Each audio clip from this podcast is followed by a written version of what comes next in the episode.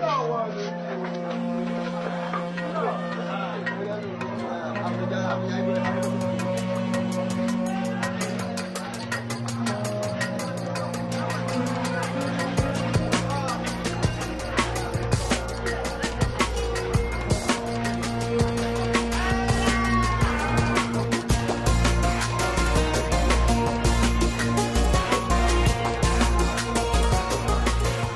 to from Brooklyn, New York, I'm Lisa Butterworth, and this is Caught Red Handed.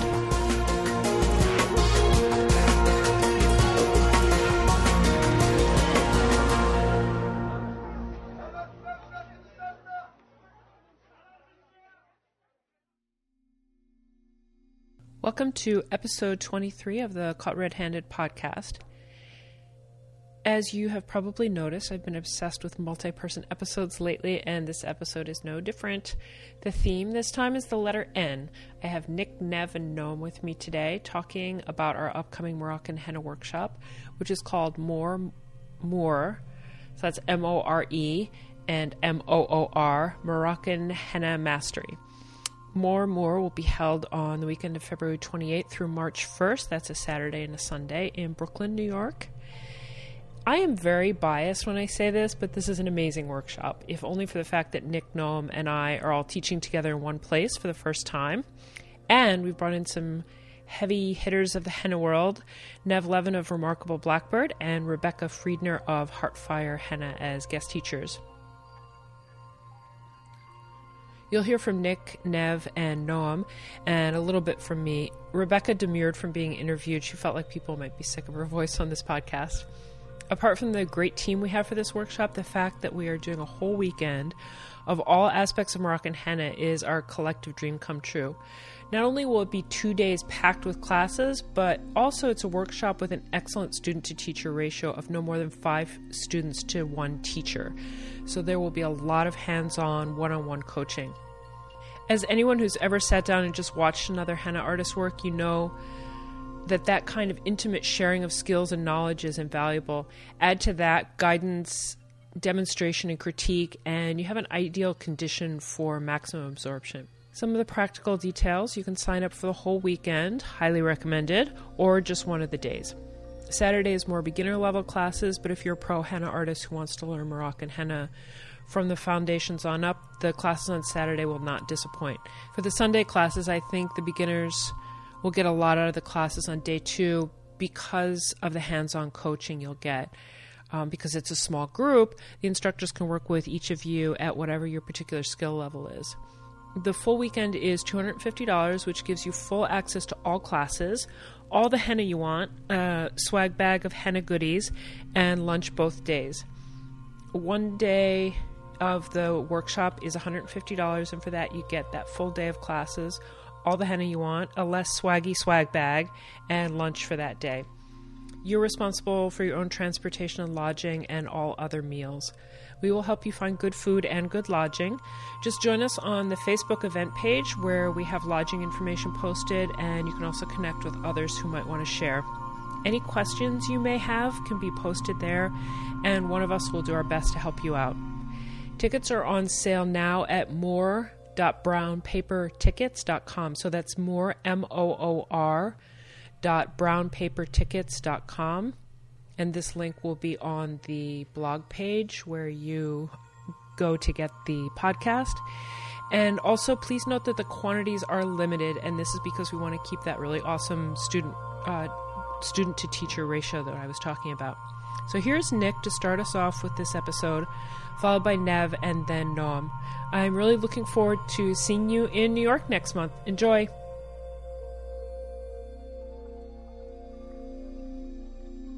I'm here with Nick. I don't think he really needs a last name or anything. He's kind of like Cher or Sting. So, um, Nick, you're the Sting of the Moroccan henna world. Wait, really? Yeah, why not? it might be someone else. oh, sure, sure. Cher. I think you'd prefer Cher, right? Okay. Okay. I would, yeah, honestly. Sorry. Um, the question that really springs to mind that I think you are the best person to answer is what makes this workshop different from all the other teaching we've done? Our book came out in 2010. you and I have taught together and separately in the intervening almost five years. So, what makes this workshop different than all those other classes we taught? So I, I think it's it comes down to a few things. First of all, like I don't know if you feel this way, but I really feel like since the book came out, um, I I've really had time to like myself gain a better understanding of the material and also um Oh, yeah. you know i've been to morocco since then also Yes. um which helped a lot and so i feel like fine like really like it's all really coming together for me and and that's changing the way that i'm able to teach it Yeah. um so there's that um and also we've we've just learned more there's more material now yes. um, there's there's more to cover. There always will be, you know, but Yeah. but, um, but we have more information that we can share, so that's a, a big part of it. yeah. Um, and also, you know, we've never really presented all of it like like we've never really had the opportunity to to do you know A to Z on this stuff before. yeah. It's so Um, true. Just just yeah, just because you know we've been limiting it to you know smaller, shorter classes. We haven't given ourselves this kind of opportunity of a full weekend to Yeah. really do every little piece of this that we can get to. Yeah, that's true. The other thing I noticed is that since our book came out, when you do like a Google image search or either either or a Pinterest search for Moroccan henna, the stuff that comes up is so cool. There's so many people doing Moroccan henna now and doing it in their own way. And I'm even finding a lot more Moroccan henna from Morocco. And so I think the whole climate of henna has changed and it makes it kind of feels more receptive to Moroccan henna. Yeah, I think so. I mean, that was kind of I don't and I'm not I don't want I don't think we're like solely responsible for No. it, but I feel like we played a part. Yeah. I think Um, we you know, opened a door. Yeah, yeah, we you know, we did one of the things that we set out to do was sort of to induce this kind of renaissance Yes. of something that we thought or it looked like at the time was really not getting the attention it deserved. yeah, because it was so- out there. It was all out Oh, yeah. there. We just pulled it all to the forefront, you- I think. Right. And you know, it's it's enjoying this nice popularity right now, so that's great. Goal Yeah. accomplished, Yeah, right? exactly, exactly. and this is this is kind of uh an amorphous question. I'm not even sure where I'm going with this, but why do you think teaching Moroccan henna and teaching this weekend workshop is important in the greater scheme of things? Um, I I think that you know, as any time that there's something sort of um, I don't want to say new because it's not new, but something different starts to happen in any kind of artistic context when there's a movement in an, in a, a different direction.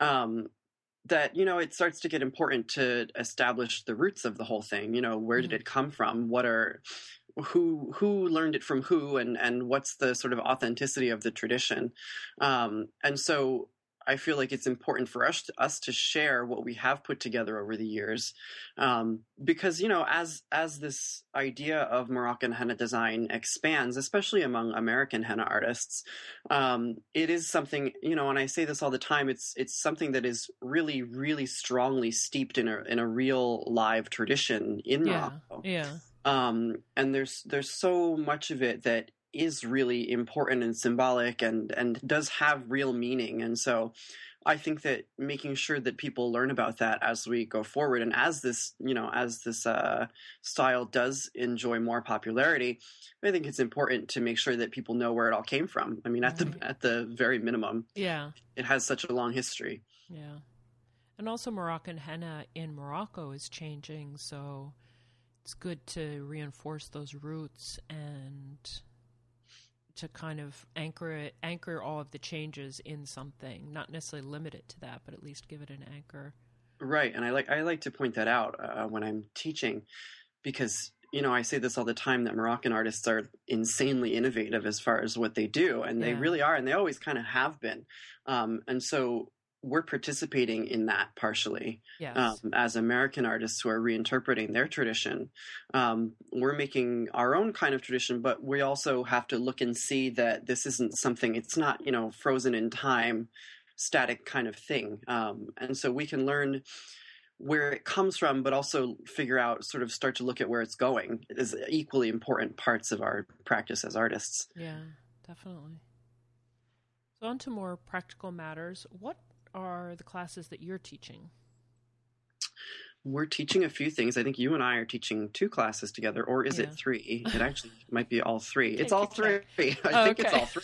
yeah, um, which will be fun. We haven't Yes. talked together in a while. Yeah. Um, we're gonna. I mean, we're really starting at the beginning. So we're gonna start out uh, with your total basic building blocks, uh, which will be really nice to do. I haven't done a, a Moroccan from nothing course in a while. Yeah. Um, yeah, so we're we're gonna go over all of you know when you look at Moroccan work, what are those shapes that you see? How do they go together? How do design the designs fit together? Um, and you know, touching on in that class a little bit about uh, sort of where it all came from at the Mhm. beginning. Mhm. Um, so there's that in our. I think that's the first session of the whole weekend, starting Yeah. with basics. Yeah. Um, and then we're doing a couple of other really cool things. Um, we're going to be doing a step by step, step by step design course, which is something I sort of I had this idea because I started to do this in some of my classes, and, and people really seemed to like it. it. It sort of really seemed to open open things up for a lot of people and and put Yeah. their um, get their understanding up to speed with their technical knowledge because um so what we're going to do is actually just spend time going through from the beginning to the finish all a whole bunch of different designs and motifs drawing them out all together um, working in pencil or in henna whatever you feel comfortable doing in Mhm. the class um, because it's really important to see in real time how this stuff goes together just because it Yeah. does go together so differently from indian style and from other styles of henna Yeah. design that's one of the most important things that you know always comes up when i'm teaching moroccan is that it's constructed in a really specific way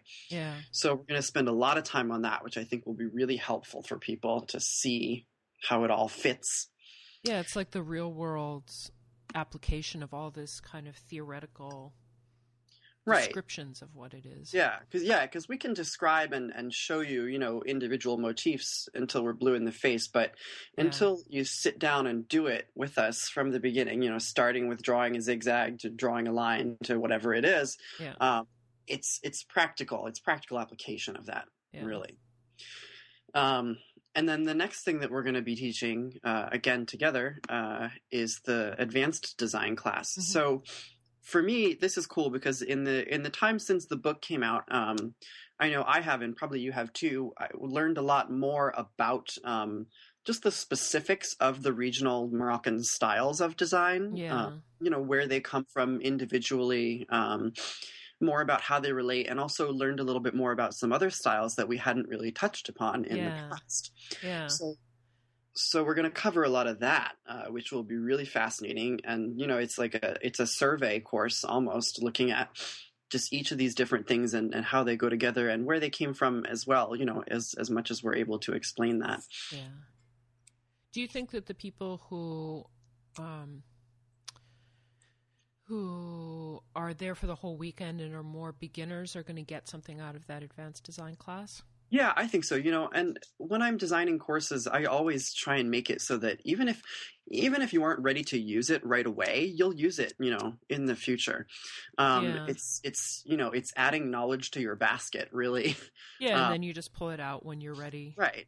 Right. Like you've Um, you're at that stage. Yeah, and you know, there's there's even if you feel like you're not ready to start branching out too much yet, it's all there for when you are, for Yeah. when you're ready, and you know, it it'll help you contextualize what you are doing. So even if you start with basic, you know, oh, yeah, that's true. if you start with basic Fessy Moroccan, it'll this other advanced course will help you contextualize that in the scheme of things in Morocco, you know, in more grand scale because Yeah. it it all exists together. And you can So look at those beneficial. designs, and even if you don't feel like you can do them yet, you can see from what you learned in the basics class how that design is put together. Right. Yeah. Yeah, exactly. You know, and we'll we'll be pointing this out, but the the styles, even though often they look very different, they're really closely related. Yeah. They're all they all have this intrinsic Moroccanness to them, Yeah. and we're going to be pointing that out. So yeah, like you said, you'll be able to start picking up on stuff like that, even if you aren't ready to start doing those types of designs right away. Yeah. Yeah, it's like somebody um you learn how to do like Indian fill and but you're not ready for full bridal, but then when you look at an you know full bridal Indian, you can see the stuff that you learned and starts to kind of fit into that bigger the bigger picture. Right, exactly. Yeah. Um, and then is that it for the classes? Are we just doing design classes? Well, yeah, and then we're doing the coaching, of course, Yeah. which is going to be really cool. Yeah. And all of us are going to be doing that. All yeah. of and that's on the last day. We're going to be doing like standing over people and watching them work and answering questions and I don't know. It, I think it might devolve in, or maybe not devolve, but evolve into a group critique if people are up for that. Yeah, there are so many directions it could go. I mean, you know, um, I, I think that it'll be great just to have all of us instructors around, um, because you know, like, and this happens all the time when you're starting out, when you're getting the feel for something. If you run into a tight spot and you don't know what to do, well, you've got five people there who are Yeah. totally willing to help you figure out what to do next. Yeah. And you have other students who just sat through the same class as you did, and you can say, What would you do? What would you do? Right. it's a really great way it's and you know i planned it on purpose to have it be sort of the last thing in the weekend Mm. because it's a really great way to to really internalize everything that you've learned i mean it's going to be a lot, lot of information over the course of the weekend Yeah. um, and really spending some time actually working with it all is what's going to help you really cement that knowledge for yourself Yeah. It's true. A lot of times you take classes in whatever thing you're into, and if you don't get the practical application of it right away, you come home from this amazing workshop and you're on your own. You Right. just have to start working on that thing all by yourself. right so not this time So that takes me to my next question is what do you where do you want students to be after this weekend? What do you want to, them to get out of it? Um, you know, I want people to feel like they have two things sort of uh, together. Um, first of all, just a really good set of practical, you know, your practical application of the design aspect of it. Uh-huh. Um, I really want people to feel confident in their Moroccan because we are going to spend so much time putting it all together as a group and in these classes. Um, you know, so hopefully by the time the weekend is over, you'll feel like any little kinks in your process that you've had some time to work them out in this group setting Mhm. uh, where a lot of the time we're all going to be you know coming up against the same struggles the same problems so we're going to spend time actually working those out Yeah. um, so at the very minimum i hope that students feel like they have a really solid understanding of how the designs actually work um, but in addition to that i feel like there's going to be so much incredible historical and cultural information that um, i don't think a lot of people really have all that much of a grasp of yet yeah. uh, when it relates, you know, back to the the cultural history of the art form. right. Um, and so, you know, the next time somebody asks anybody who's been to this course, if you're out at an event or whatever, um, if somebody asks you, well, what do these designs mean? Where did they come from? You'll have a lot more to share with them, um, yes. Which I think is really important as we go forward. That reminds me of Noam's class and my also my discussions with Noam at HennaCon, and I think all three of us have talked about this about the different designs for the different um, Jania, and you know some people might think, oh, I don't really care about the culture or the history, but with Moroccan henna more than any other style, I think the cultural underpinnings are so intertwined with the actual designs that I think you know the design stuff that we're doing and and then the history and the culture that Noam is doing it's it all just is like hand in glove in terms of people creating designs that are authentic in air quotes and you know kind of pay homage to to the cultural aspects of it but also you know they have their own voice within that Right. Yeah. I mean, it's it's totally unique as a subject in that way. Like Yeah. you said,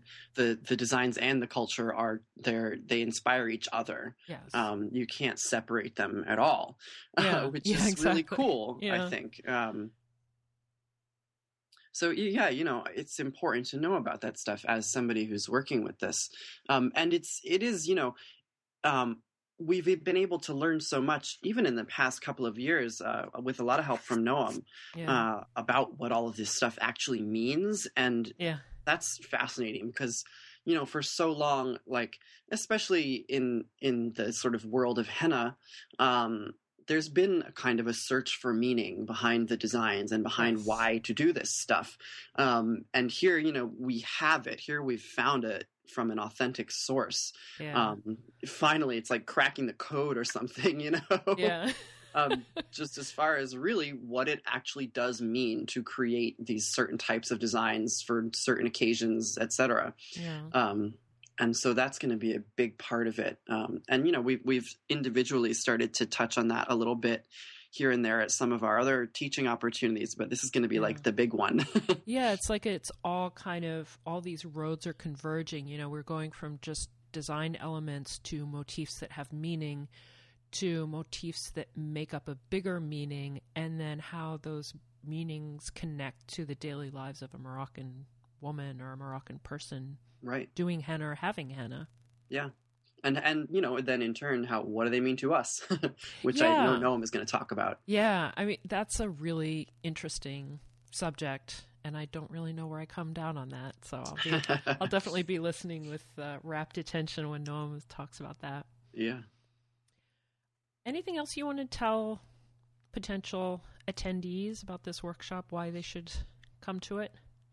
Um, I think it's I think it's going to be really fun. I mean, if you've ever met any one of us individually, or taken classes with any one of us before, that now think about all five of us in a room teaching you. It's going to be really cool. Yeah, yeah, Just because we all play so well off of each other, and when you know when we have had the opportunities to teach together, Yeah. um, so it's going to be really incredible. I really feel like I was so happy uh, when Nev and Rebecca agreed to help us because I feel like we assembled like a dream team. Oh, totally, totally. so that aspect of it is going to be incredible, and you should not miss it. yeah, yeah. It's definitely something that's greater than the sum of its parts. Is that Oh, yeah. saying? Yeah, like you know, Nev and Rebecca have very different styles from you and I, and they have a different voice. But bringing that into the whole Moroccan thing is is, I think that's kind of what the whole workshop is about.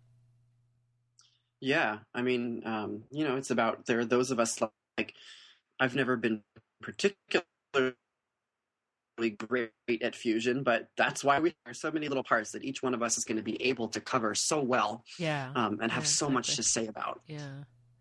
Yeah, and I'm really looking forward to Rebecca showing the mechanics of working with henna paste because she just does it so beautifully. Her, her Mhm, every line that she makes is just so scrumptious. So, and that's something that I think is really key to Moroccan henna is making you know getting that kind of that authentic look to just the paste itself.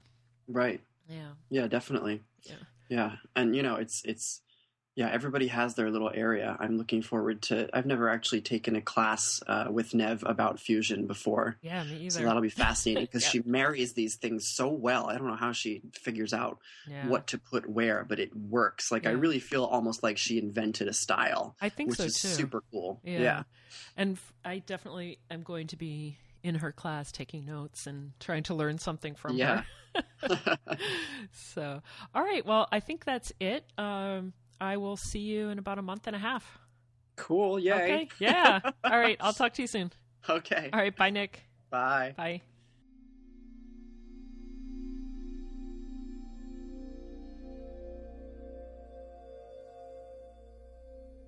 I am here with Nev or Genevieve Levin of Remarkable Blackbird. That's her username on a lot of the social media, so you may know her as that. Um, so, Nev, you are giving a class at the More Moor workshop that's at the end of February. And could you describe your, or actually tell me the title of your class or the, what we think the title is now? Sure. Um, I, I think we're calling it Moroccan Fusion, Okay. and I'm really excited to be teaching that uh, along with all of you. Could you describe the class? Sure.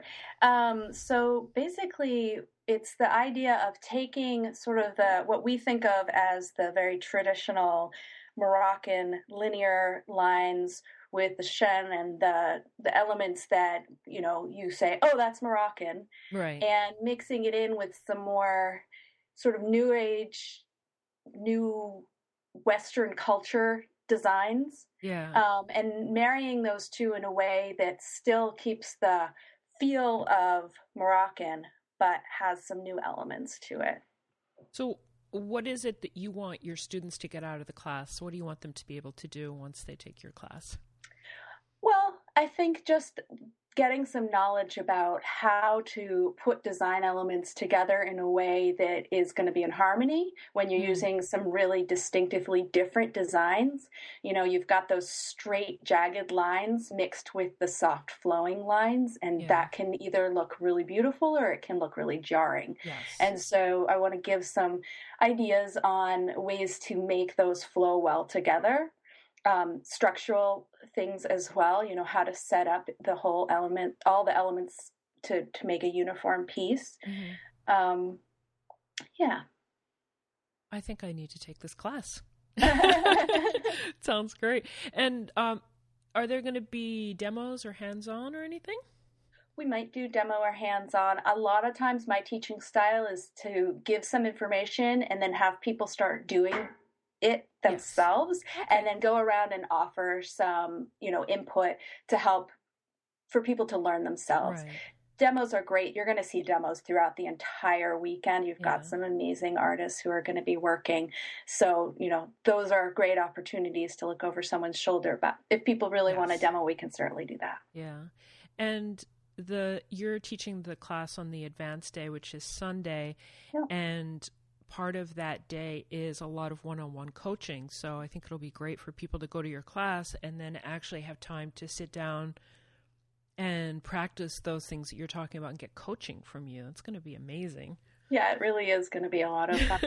I um, do say I so. mean, you know, there's so much about balance when you're talking about mixing different elements. It's mm. much simpler, I think, to put lines with lines, yes. you know, or circles with circles, or flow with flow and straight with straight. Yeah. So it becomes a more complex thing as visual language when we start to sort of it's sort of like somebody speaking french english and russian all at the same time you know there's a way yeah. i've heard people do it and it sounds beautiful but it can also sound just very strange yeah jarring so, as you said yeah yeah so i think you know it's sort of like figuring out how does this language go with this language yeah I would also liken that to the way sometimes people combine musical styles, you know, like mm. Indian mm. with hip hop or. Absolutely. Yeah. And that can definitely sound very jarring because you probably have heard both styles and then to hear them together could be amazing or frightening. Exactly. yeah, I'm actually just about to start DJing at my local dance and the, that's one of the things. It's like how to mix the music so you're getting a variety without it sort of jarring the body as you're dancing. Yeah. So yeah, it all true. comes back to the same thing. It's like how do you create something that makes the viewer feel as though it was just supposed to be that way. Yeah. Well, speaking of that, that kind of leads me to my next thing is when I look at your Moroccan fusion work, it just looks so effortless. And I wonder if it feels effortless for you, or do you go through a lot of pain and suffering to get that effortless look to your work? Um, I, you know, I don't go through a lot of pain and suffering with Moroccan. It's, it was funny when I first was trying to learn it. It was incredibly hard, and I almost hmm. just completely gave up. Oh, wow. And then I took a class with Nick on Moroccan, and he just shed light on it in this way that my brain just clicked. Yeah, got to flip over to a new way of thinking, definitely. Absolutely. And so and my strength had never been like the Indian style henna either. So that oh. sort of filling up a space was difficult for me. I was much more about, you know, giving a lot, filling up space with a long line, mm. like a mm. lot of flowy lines. Mm-hmm. But the second that it clicked in, Moroccan just became this really effortless thing. And so for me, it hasn't been hard to do the fusion. It's sort of like feels the most authentic to my style to yeah, do the fusion. Yeah. Whereas like the Indian, that's a challenge for me for sure. Yeah. Interesting. So you need a Nick for your Indian stuff to get your brain I to do. click into that. uh, I was going to ask you why you think this class is advanced level as opposed to beginner level. Well, I think that it's vital to learn the basics. You know, um, it's really important to get all the foundation down, and then you can mm-hmm. break the rules. Yeah. So it's, you know, I think it's advanced in that you've gone through the learning how to do it, mm-hmm. and then you can take it apart and see where you want to undo it. Yeah. Yeah, that's a really great um, point. And I think a lot of us want to jump right into doing, you know, Indian bridal when we first start out, and uh, right. you first got to master like the humps and the humps, exactly, and the and paisley. you know, it's like when you see people's work, you can tell. Like for me, like a hump is still hard. No Yeah. matter how many times me I do a hump, it just never comes out clean and crisp and beautiful. Yeah. So I'm constantly practicing it because I feel as though I haven't got that base down yet. But um it's you know, all a long journey of practice, right? Oh yeah, I'm still practicing. um, I uh, I was going to ask you what you think are the key elements of good Moroccan fusion, but I think you already answered that. Hmm. Um, can I mean, you? that- I sorry, can go ahead. to that for a sec. Yeah, sure. I think that what really makes a good Moroccan fusion is taking something that's really yours, something that you feel comfortable with, Mhm. so that it's sort of a natural flow, and then marrying that with your knowledge of Moroccan. So, learning, like we were just saying, like learning that basic, Yeah. and then taking your own style. And if you don't know what your own style is, it's a good opportunity to sort of like discover that style and say, Yeah. you know, what is the element that sort of speaks to me the most? yeah. and um, you know i think we the the whole community goes through cycles of styles but there's always a way that you can sort of find your own com- combination of designs and how you put those marks yeah. down that yeah. that allows other people to be like that is so and so's Yeah. Yeah. And I notice this when I'm trying to learn a new style and I'm copying other people's designs to get a feel for them. And while I'm copying them, I'm already like, oh, I want to break the rules. And I just take note of how and where I want to break the rules. hmm And I try like and tap into that later when I, it is time to break them. right yeah i mean you know it's such a new tradition here in the west Yeah. And so I think there's a lot of, you know, breaking the rules. And it's just also really great when you see people who are who are really paying homage to the long, long history and tradition of henna. Yeah. And without giving away everything for free, um, what do you think is the one thing that really differentiates breaking the rules of Moroccan as opposed to fusing Moroccan with another or other styles? Oh, I don't know how to answer that. I don't know if there's just one or two. Sorry, can I what? Can you just like say it again? what do you think is the one thing that differentiates breaking rules and fus- fusing styles? Uh, I don't. I don't really understand. Um, well, that's fine. So we were talking about breaking the rules of Moroccan Yeah. and and how it's different from fusion. Hmm. So I just wonder if there's like one or two things that you think are key to differentiating between those two things, breaking the rules and fusing. I don't know. I guess I don't know if I do think that they're different. Like I oh, think, okay. yeah. so that's I just mean, my I thing. when you put fusion into it, like fusion is kind of breaking. I mean, the rules Yeah, it are is all it is breaking. history, so it's sort of like breaking the rules is doing something that's not historical, right? Yeah. Um, so I think that fusion is is uh, yeah, like what I said before. You're sort of paying homage, and you're using a lot of the marks that are traditional, Yeah. but you're but you're also adding elements that have never been there before. yeah. So Yeah. that's that's not a great answer. No, that's okay. I mean, it's it. It also shows, you know, that we have you and I have different views on what those things are, and so it's interesting to hear your perspective too. Yeah, I mean, what would you say? I'm curious. Um, I guess I think of breaking the rules as being a little bit more subtle. Like, you know, instead of doing like, you know, the sawtooth edge, you instead do like a, um, you know, a hump edge or something like that. Although that's kind of pulling in like an Indian style, or maybe just doing kind of a weird layout, but with very Moroccan elements. To me, that's breaking the rules. And then fusion is actually pulling in a whole other style, like doing very linear Moroccan with Gulf flowers or something. Or I can Indian fill or something. I don't know. It's a it's a subtle difference, I guess. it's all right, you know.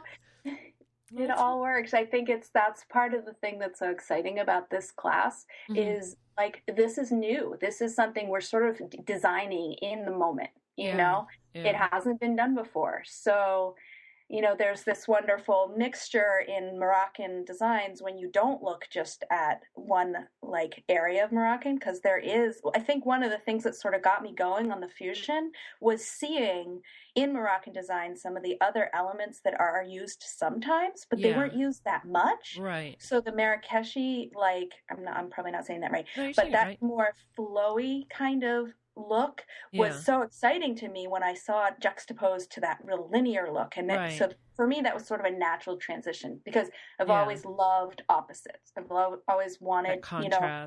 yeah. It's I just think that's so striking when done well. Yes. Um, so it really is kind of like taking what's already there. So I guess in some ways it's not breaking the rules. It's just like pushing them a little further Yeah. yeah. you know it's like saying oh okay so this is a little flowy element and this is a straight line linear element let's Yeah.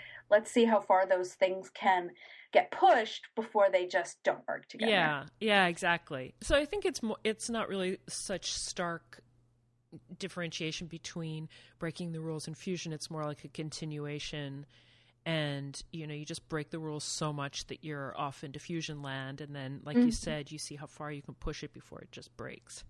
right And That's really Moroccan exciting. artists. Oh, I'm sorry. No no i was just it gets me very excited the whole Yeah. thing such a cool thing. yeah, me too, me too. And it's funny because Moroccan artists are very adept at mixing styles. Like uh, when Nick and I were writing the book, we were talking about very strict differentiation between, keep saying that word, between certain regional styles. And the more we look at Moroccan henna, the more we realize that these artists just borrow from all over. So you'll see a Marrakeshi artist doing what we would call a Fassi design, and Fassi artists doing Khaliji, which is from the Gulf, and they pull in like Indian stuff and they pull in Gulf stuff. So they're already kind of the masters of Mhm. breaking the rules by borrowing from other Moroccan styles and then fusing by pulling in like Gulf and Indian.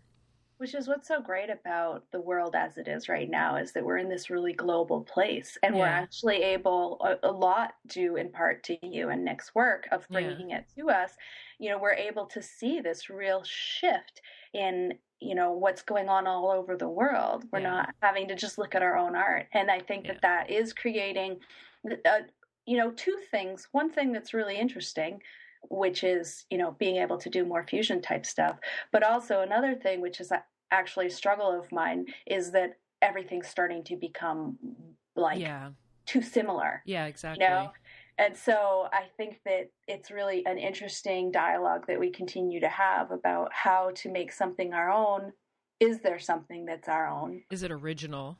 is there an, actually ever anything that's original Yeah. You know Mhm. and how to you know work in this more global space where you know i can look at a gulf artist posting on instagram and they can look at me and then we can just swap designs right Yeah. like that Yep, you know exactly. it's amazing Exactly. Yeah. So-. Wow, this is going to be fun. I'm really looking forward to your class. I feel like I'm going to learn a lot from you. oh well i always learn a lot from you Oh, all right. it's, gonna, it's gonna be so much fun i can't Yeah, wait I know. i mean yeah it's very exciting and um you know you're doing so much fusion too but Yeah, you're doing it in this different way that's really exciting to me like you're doing the cross hatch over with like I, I don't even know what that style is, but it's really fun. Ah, I don't know either. For me, fusion is very new. I really, do, I'm just kind of in uncharted waters with fusion. So, um, but I'm liking it. Yeah, I don't know. I think you are a fusion artist from the get go. Well, I think I'm more just a rule breaker. Nobody's gonna, Okay. nobody's going to tell me what to do. Great. Uh, but yeah. All right. Well, I will see you in about a month and a half Oh my in goodness. that's person, so in the flesh. Yeah, yeah. All right. Well, thanks again for talking to me and enjoy Yeah, this lovely, cold, and sunny day.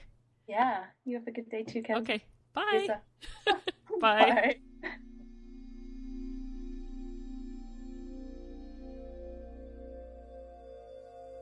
I'm here with Noam Sienna, and he is freezing his butt off in Toronto right now, and I'm freezing my butt off in New York City. But we're on Skype to have a nice, warm conversation about more, and more the um, weekend of Moroccan mastery. So, hi, Noam. Hi. Hello. Uh, so, I wanted to ask you a few questions about the workshop and hear your perspective on things so you can share that Great. with our future attendees. So, um, this is kind of a very Jewish question. What makes this conference different from Different all other all other conferences. or, What well, makes- all other conferences, but also other teaching that we've done because we've all taught Sure. in a lot of different environments. So I want to see how you describe the differences between all of that, or amongst all of those. Sure. Well, I think the first sort of obvious uh, uh, difference is that the focus of this weekend on Moroccan henna allows the the the classes to go into different areas and focuses and um, you know what usually happens is like when I teach about henna um, I, I generally don't teach about Moroccan henna. I generally talk t- talk about more general themes about the history of henna or Mhm. about Jewish henna, and and and you know there'll be one section of my talk which will be about Morocco, five minutes, you know, twenty minutes maybe. if it's- if it's a long talk about Morocco, um, or even at a henna conference where we have a class about Moroccan henna, even then that's one class out of the whole conference. So Yeah. um, you sort of have to squeeze everything into one class. Whereas allowing the whole weekend workshop to be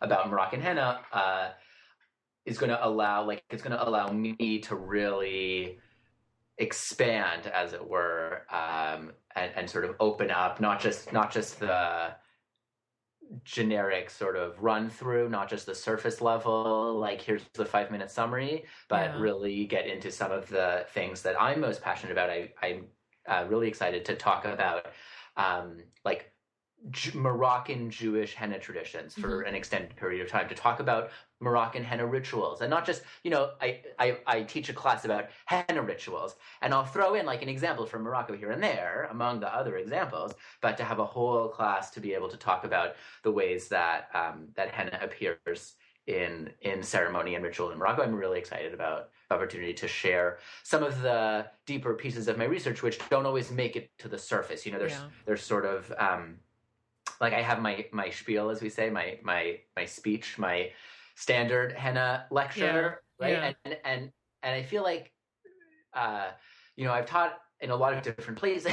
excuse me, I've taught in a lot of different places, and I've, uh, uh, but there are certain, you know, there are certain pieces of my research which always come up. They're sort of like the very the very I don't want to say obvious, but th- there are some pieces of my research which have become sort of the immediate uh, uh, examples that I go to, and then there are other pieces of my Oh, research which have been sort of buried that don't make it to the surface quite as often.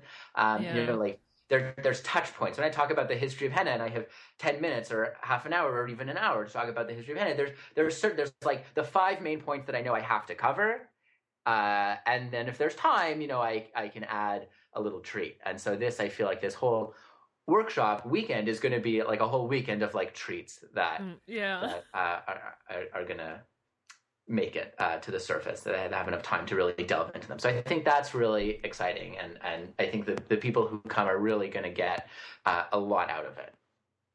What what exactly are the classes that you're teaching? Can you give us the uh, little run through? So I think I'm doing I'm doing one each day, Mhm. Uh, and uh, one is about the uh, history and culture of henna in Morocco Mhm. uh, overall. Uh, and the other one is about the use of henna in ritual and ceremony in Morocco. And of course, obviously, in both classes, I'm going to be talking about both Muslim and Jewish traditions. And uh, uh, I'll, I'll try and give them both equal footing, although um, obviously my, my own work is, is more focused on, on Jewish tradition Yeah. than. Uh, um, but you know, the, these traditions go back and forth enough anyway that they're that that that they'll both get they'll both get plenty of time. And so Right. the first class we're going to be talking about um, for starting from the earliest records that we have of henna in Morocco, which uh, go all the way back to the Roman settlements in North Africa in uh, what was it was then known as the Roman province of Mauritania, which is not the country of Mauritania that we know today, but yeah. but what is today Morocco and Tunisia.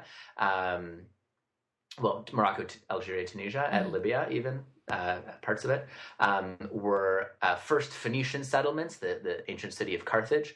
Uh, and then when Carthage was destroyed during the Punic Wars, uh, it became a Roman settlement. And those are some of the earliest records that we have of henna in North Africa. And we'll, so we'll start there and we'll move all the way through uh, the uh, Islamic conquest, the uh, Middle Ages, the the back and forth culturally between medieval Spain and Morocco. Mm. of course, the the name Moor itself uh, is is alluding to the cultural flourishing and vibrancy of of artistic and aesthetic and literary culture that developed uh, uh, with the interchange of populations, both Jewish and Muslim, and even Christian, between what today we know as North Africa and Al Andalus, Spain and Portugal, which in those days were really sort of part of the same cultural worlds and people went back and forth and ideas went back and forth and books and art and, and goods went back and forth you know, maimonides for example the great jewish thinker was born in, in cordoba what is today mm-hmm. spain uh, but uh, uh, spent um, his formative educational years in Fez in Morocco, mm-hmm. um, and then he, he ended up in, in Egypt for other reasons. But that's you know that those. So we're going to spend some time talking about the the way that henna fits into this vibrant back and forth culturally speaking uh, in the Middle Ages, uh, and then some of the earliest records of um, uh, the kinds of Moroccan henna designs that we love that are going to be so prominent in the workshop uh, some of the very early descriptions from European travelers from the 1700s, uh, and some early photographs from the 1800s and 1900s that mm. show the evolution of Moroccan henna designs uh, uh, into what we know and love today. And again, these are pieces that I don't always get to talk about. Yeah. Um, and they're they're uh, really very exciting. There's some really beautiful sources, some really stunning photographs. People are going to really, I think, really enjoy uh, seeing this kind of stuff. So that's the history class. Um, and then the the ritual class, we're going to talk about ways in which henna appears in uh, or, or, has appeared in uh, the lives of uh, Moroccans, both Jewish and Muslim, mm-hmm. in at significant uh, uh, life cycle passages and in other transitions. Um, so uh, life cycle events like from birth, starting at birth, of course, entry into childhood, which takes different forms in the Jewish and Muslim community mm-hmm. circumcision, entry into school, um, puberty ceremonies, bar mitzvah ceremonies, uh, weddings, of course, the, uh, the, the height of any, uh, the, the sort of the most prominent of any life cycle ceremony, weddings, um, uh, and, uh, uh, and then funerals. Um, and what I think what's again what's really great is that we'll have enough time to really talk about um, a lot of more obscure pieces that I don't always get to talk about. Yeah. Uh, and what I'm going to try and do in that class, which I think is really important, is to show ways in which, as henna artists working today, we can draw on these traditions in our own work. Um, it, you know, to help uh, to help our clients use henna to create meaningful moments for themselves or mm. for their families. You know, when we're uh, hired uh, as henna artists, sometimes we're hired as artists, uh, and sometimes we're hired as um, ritual helpers or facilitators, as mm. I like to say. And I think we've we've spoken about this before yeah. on the on the podcast. What does it mean to be a ritual facilitator? So hopefully, I'll be able to open my um, my bag of tricks a little bit and, and talk about some of the traditions that we can use. Borrowing and of course in this case i'll be talking specifically about morocco. You know some of the moroccan traditions for weddings and for births and for coming of age ceremonies that we can use um, in our own work. Some of the poet i'll be bringing some of the poetry from henna ceremonies uh, some of the uh, the childhood traditions, which uh, which have really beautiful, uh, um, can be really beautifully adapted to work with with contemporary families, uh, things like that. So that's I'm really excited about that too. That's the second class. It kind of sounds like this is your dream teaching opportunity. It is, yeah. It, it really, I really, it really is, and I'm really.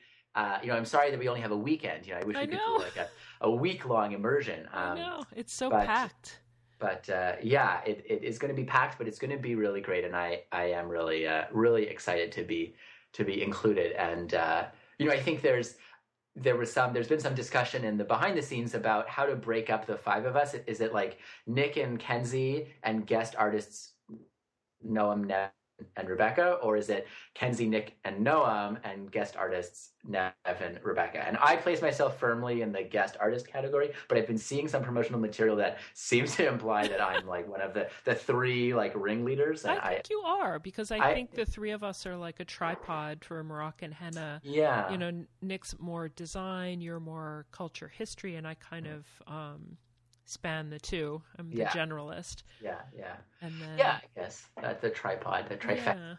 yeah the, the triumvirate. yeah, the trident. I don't know. yeah, I'm sure there's some nice. Um, yeah, but I, I am I am very honored to, uh, to be included with. Uh... Well, I'm I'm I know it sounds weird to say that too, but I'm honored too that we get to do this because uh, yeah. uh, this has just been a huge it's been a huge part of my life, and this has yeah. been kind of a dream to create a workshop like this yes. that spends two days. Like you said, I wish it were a week, but just two days, just complete immersion in Moroccan henna is just it's great. No, I, I, was actually looking through some some old email uh, uh, this morning, and I and I ended up uh, looking at the the emails that the very first emails I ever sent to you and Nick before oh. the first Moor book was published. Was still coming out, um, and we we had never met. I don't think I I no. don't think I met Nick yet. Had I? I don't know. Maybe maybe I maybe I had. Met, I think I had met Nick, but not you. Yeah. Yeah. So I and I and, I, and it was just these funny emails. I, I was just reading them like yeah, I was like uh, you know reaching out to you like I, I know that you've written your your whole book but uh, I I just if you have any room to to like include anything uh, here's some tidbits of information that yeah. I be honored to to share. Um, and then sort of thinking about how far it's how far we've all grown from yeah. there in, in well, friendship and collegiality and, and art. And those those suggestions that you made kind of really opened up a new world for me too, mm. and that's got me thinking. You know, what else can we do with mm-hmm. all of this knowledge that we have? You know, yeah. I kind of feel like Moor just sort of scratched the surface. Oh, for sure. And so I don't know. It's a, it, I'm, uh, it's very like titillating to think about where it's where it could go from here. Where could it go from here? So, um, what do you think? I don't know if you want to go down this path, but what do you think our students, our attendees, or the rest of the community of people who love Moroccan henna can expect yeah. from this triumvirate plus two? what can they expect? A lot of fun for sure. Yeah. A lot of uh, uh, really good laughter and fun times and support. I think part of um, what's so great about this kind of a focused weekend is that we're all here to support each other. Mm-hmm. Uh, learning and improving in this very specific area. So, you know, we're all here to to celebrate Moroccan henna um, artistically, culturally, aesthetically. You know, so you know. Uh, the hands-on feedback and critique that people are going to be able to get from really some of the the masters i think is is a really amazing opportunity yeah. um, and uh, you know the ability to just be all together in a room and and feel that energy i think is going to be really inspiring artistically to um, to everyone whether it's you know for some of the more veteran artists who you know feel like they uh, need like a, a spark to really get them thinking in new ways about Moroccan henna mm. to some of the newer artists who feel like they want to learn more about Moroccan henna but don't don't you know ha- don't like quite have the doorway in like this is going to yeah. really uh, uh, invite them in um, in that way to to really experience it and and, and try it out and, and get their foot in the door um, you know, so I think I think there's going to be something for everyone. I think it's going to be something different for everyone. Yeah. I think that there's really going to be uh, uh, something that they that, that, everyone can can take away. I think everyone's going to learn something about Moroccan henna. I, I think I'm probably going to learn stuff yeah. about Moroccan henna oh, yeah, for sure. you know, uh, I think we're we're all going with the attitude that we all want to learn together, and I think that's that's going to be really great. And it's not, you know, you know, we're gonna, you know, some of us are going to want to catch up with old friends, and some of us are going to want to network, and some yes. of us are going to want to get lots of henna. You know, those are always going to be there in any yeah. henna meetup but but i think this particular meetup maybe more so than others is is really we all want to learn and celebrate and Yeah. and push each other together so in, Yeah. in a in a supportive way so i, th- I think that's going to be really amazing Yeah, and it's a small group too. You know, the, Yeah. So the one-on-one attention and interaction is going to be huge. I think we we're going to have like a um, one teacher to five student ratio. Of course, you may be in a big class with you know the full the Right. full attendance, but Right. in terms of one-on-one, there's going to be a lot of it. Yeah it's going to be small enough that that people can really you know like some of the bigger conferences that i've been to you know the the instructors are you you, you can't even get to them yeah, they're like They're- superstars. they're they're superstars. Yeah. There, there's like, I think this is everyone's going to really get to interact with with everyone else, and that's going to be a learning experience. Yeah. I know after talking to Nev about her class, I was like, oh, I can't wait to go to this class. Yeah, yeah, I'm excited. yeah and then um, we were also talking about rebecca's class and and you know i got a little taste of it in, in at hennacon but i mm. really want to be in this small environment and mm-hmm. see how rebecca works with the mechanics of henna and makes her lines look so yummy and how that translates into an even yummier moroccan henna design so Yeah, yeah, and I think there's no substitute for watching somebody do it in person. Right, and watching close up, and Well, close and up. you can also sit there, you know, a few feet away and practice your own. And some, you know, another There's no instructor can be there There's saying, no "Yeah, that's right," or "Here, why don't you try this?" yeah. No, there's there's there's no substitute for sure. Uh, so maybe maybe you've already answered this question, but the the other question I had was, what do you think the students will get out of it? But I think maybe you've answered it. What do you think? Yeah, I think um, I think it's going to be up to the students, and, that, and that's always the case Yeah. with with uh, with any kind of educational opportunity. Um, the students are going to get out of it what what they've come to get out of it, and, Yeah. and maybe they'll be surprised. Um, yeah, I, I think that's so. Maybe that would be my piece of advice: is come prepared to be surprised. I think that's yeah, one of the things that I um, that I love about about Moroccan henna is that it's it's often very surprising, yeah. um, and some of the I think some of the the most innovative work that I've seen in henna has been drawn from from Moroccan or North African yeah. um, styles. I I think whether you know it's going to be wow I didn't realize that I could do this in henna and make this look cool Mhm. or whether it's going to be wow i didn't realize how easy this is if you know with this one little oh if i just hold my hand like this then it, it comes out you know or some of the layout and design classes that i know that you and nick are going to Yeah. do that that really are going to help people see like oh you know like That's how it all works. gonna- That's how it all gets put uh, together. you know Yeah. yeah so i, I think i think students are going to really take it up a level whatever wherever their level is they're going to go up a level Yeah. in their in their moroccan work and, and in their henna work in general but specifically in their moroccan work wherever they are they're they're they're going to come away with something surprising that they Yeah. that they won't know that's going to that's going to really uh, up the game I think that the something that might be surprising to some people if they're coming to learn henna, the mechanics of henna, the you know how mm-hmm. to do the designs, and they're very mm-hmm. focused on the actual application of henna. I think mm-hmm. they'll be happy to get your information yeah. to round out their knowledge and kind of explain why Moroccan henna is the way it is, how it became what it is, yeah. and then also just on a more practical level, you know, you're doing henna for a client and they say, "Oh, how is henna used in Morocco?" Or, Yeah. you know, what does this symbol mean? Or I want a design that's like a wedding design. They'll Yeah, have that right. cultural and historical knowledge Yeah. to be able to to be a more well-rounded Yeah. artist for their clients. And I think that's really important, especially with Moroccan henna, because I feel like a lot of what I do is answering like, wait, I did I didn't know they did henna Yes, in Morocco. Like exactly. like, doesn't henna come from India? Like Yes. what, what like how is it different from it? You know? Mhm. So I feel like as henna artists working uh, uh, in North America, especially, um, we really uh, uh, can do a, a service here um, if we have the knowledge. And you don't need so much knowledge. I mean, after this weekend, people Yeah. are come away with enough knowledge to be able to say, "Oh, you know, actually, henna has a really long history in Morocco. Let me tell you some of the characteristics of Moroccan design. Let me tell you this thing about Moroccan henna that's really interesting. Like, look at this little motif here. It, you know, represents the the the eye or the hand or whatever. Yeah. Um, you know, that I think is really gonna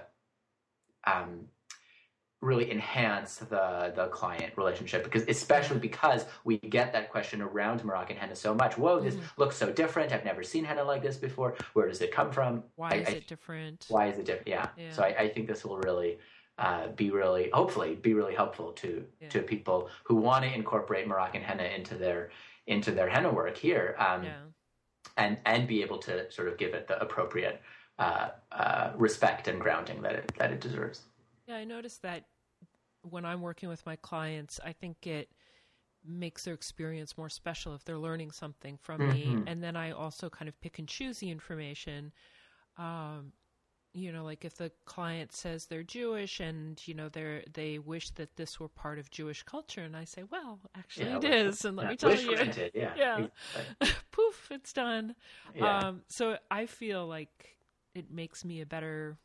I just create a better product for my mm-hmm. client, mm-hmm. whether mm-hmm. just the design or just the whole experience mm-hmm. of them sitting mm-hmm. there soaking in this information. A hundred percent. Yeah. So, uh, and it's funny because a lot of times when I teach, I feel like people's eyes glaze over when I talk about history and culture, but I'm hoping that some of it gets through. And uh, yeah, that's and always my. And I think your classes will definitely. Um, I hope so. Get it through. Yeah. I hope so. So, is there anything else you want to talk about with regard to the workshop and why everyone should sign up for it as soon as possible? yeah, I think I think everyone should really sign up for it, and I think everyone should um, should definitely tell their friends and spread the word. I'm really hoping that um, one thing that I'm really hoping is that this henna workshop isn't just like a reunion of the same old crowd. Not that I don't mm. love you and and but I, you know, but I feel like this is a really good opportunity to get uh, people who are not part of the like in group go to every conference know every other yeah. henna artist clique but like expand and people who are who have been working in henna but maybe aren't part of that circle or people who are just starting with henna or people who are interested in henna because it's such a small environment and it's such an accessible chunk like it's not like a huge conference it's not a huge like overwhelming experience right, it's going right. to be very manageable it's going to be very accessible it's going to be really very friendly and hands-on and, and and there's going to be a lot of you know personal attention and and small group time and things like that. I think this is a really great so i'm really hoping that people you know are going to spread the word so that it's going to be a, a really diverse crowd of people and that's going to i think create a really great atmosphere. Yeah. Yeah definitely. All right. Well i think that uh, that about does it for my questions. Wonderful. Um, all right thanks for sharing your insight into this and also telling us more about your classes. I'm excited Great. to sit in on them. Looking forward to seeing you soon. I know. I'll see you in about a month and a half. All right. All right. You. Thanks. Bye, Noam. Bye. Bye. There's not much more I can say that hasn't already been said there. So I will just keep it really simple and say please sign up for the More Moor workshop. The class is already half full and we don't want you to miss out. Again, the tickets are on sale now at moor, M-O-O-R dot brownpapertickets.com. I'll put the link on the blog so you can get it there. Thank you to Nash Kerm for the photo. Thank you, Shlomi Cohen, for the music. And thank you to everyone for listening. I do it all for you guys. Thank you. Bye.